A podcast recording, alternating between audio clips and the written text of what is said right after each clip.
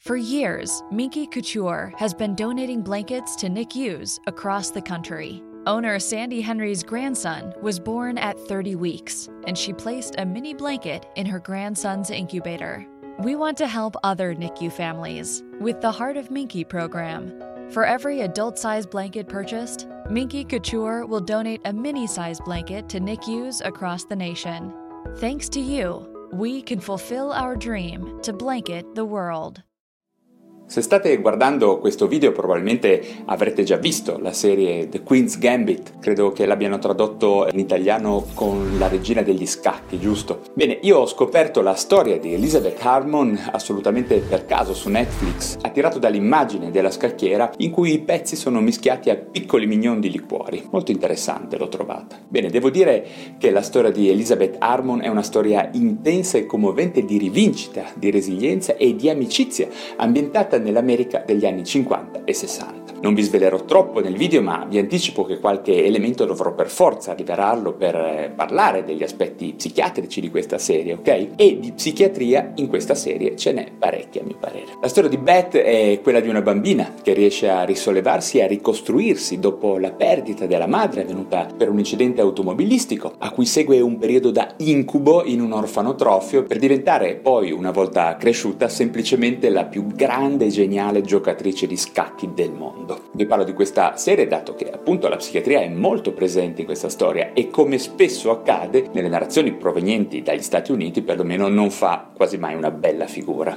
Credo che molti si saranno chiesti infatti che cosa sono le misteriose pillole verdi che venivano date in grande quantità ai bambini dell'orfanotrofio cattolico dove finì la povera Beth. Bene, nel film e nel libro il farmaco riportato sembrerebbe avere il nome inventato di Xanzolam, una specie di miscela fra Xanax, Alprazolam, insomma di una benzodiazepina comunque molto riportata nei film, ma in realtà in quegli anni il vero farmaco che in maniera assolutamente scellerata ed inutile veniva dato anche ai bambini degli orfanotrofi era il Librium, ovvero il clordiazepossido, che è il capostipite delle benzodiazepine da cui poi deriveranno il diazepam, il nitrazepam e molte altre. Perché in quegli anni era frequente la pratica di dare psicofarmaci ai bambini? Molto semplice, era il modo più facile per controllarli, tenerli buoni, farli riposare ed evitare grane. Tutto questo avveniva spesso in ambienti cattolici, che erano poi gli unici a rendersi disponibili a gratis a gestire gli orfani e in cui gioco forza venivano gestite magari molte decine di bambini in un contesto di scarsità di personale, magari completamente incompetente e inadatto al ruolo di educatori. Quindi si ricorreva al controllo chimico a tappeto di tutti i bambini per questa ragione. Sembra impossibile ai giorni nostri, ma è accaduto anche questo. E non solo negli Stati Uniti, devo dire. Storie del genere sono riportate, devo dire anche in Europa, specialmente in Inghilterra. Pensate che il fenomeno negli USA era talmente diffuso che servì una legge del Senato degli Stati Uniti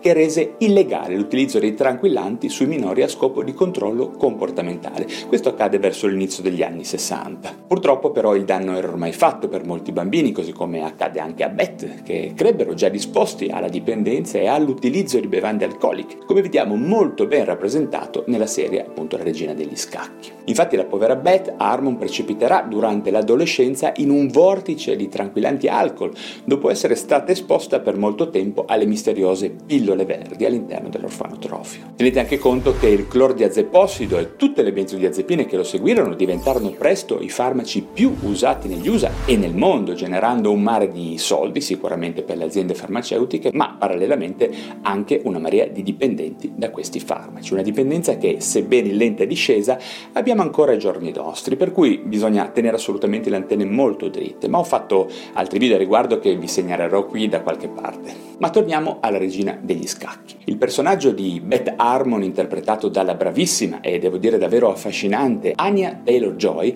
oltre al fenomeno della dipendenza da alcol e da tranquillanti e alla terribile e solitaria lotta per riuscire a controllarla, presenta anche delle caratteristiche di personalità interessanti, se guardate con gli occhi di uno psichiatra che abbia un orientamento psicodinamico, psicanalitico. Infatti Beth crescendo mostra con sempre maggiore intensità dei tratti di personalità, di insicurezza, di introversione, una certa chiusura alla relazione con gli altri, ma anche una determinazione ed un talento per la matematica e gli scacchi, direi fuori dal comune chiaramente. Per certi versi è uno dei tanti esempi cinematografici di genio e sregolatezza. Alle volte si evidenzia in lei anche un'empatia piuttosto attenuata, sicuramente un interesse unico e prevalente, direi ossessivo per gli scacchi e quasi una velata insensibilità per l'ambiente intorno a lei, che però non sono mai rigidi ed immutabili, portando quindi, a mio parere, a scartare l'ipotesi di una sindrome di Asperger che in alcuni momenti potrebbe balenare la mente di uno psichiatra. Poi la bellissima amicizia con la sua compagna di orfanotrofio ed altre sorprese insomma, che si vedono nel film, beh, davvero intense e commoventi, devo dire per nulla tipiche di un disturbo pervasivo dello sviluppo, per cui non era questo il punto di questa serie. Osservando bene il caso di Beth Harmon nel corso di tutta la prima serie, in realtà non si può che osservare come lei sia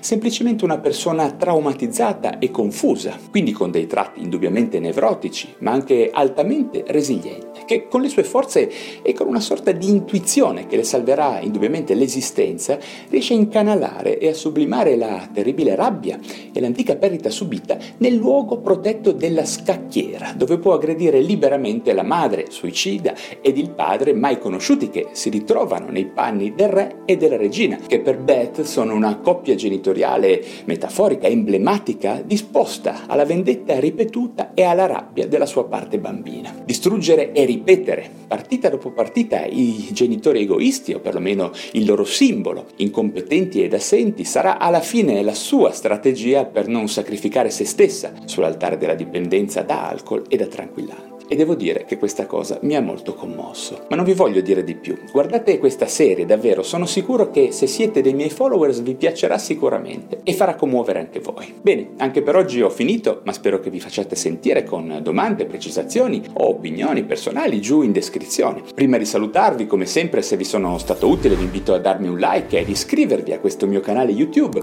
o al mio podcast Lo Psiconauta, a seconda del canale digitale da dove mi state ascoltando. Ricordatevi anche del mio blog valerirosso.com a cui tengo tantissimo e dove troverete molti articoli di approfondimento sulla moderna psichiatria e sulle neuroscienze. Grazie davvero della vostra attenzione e ci vediamo al prossimo video.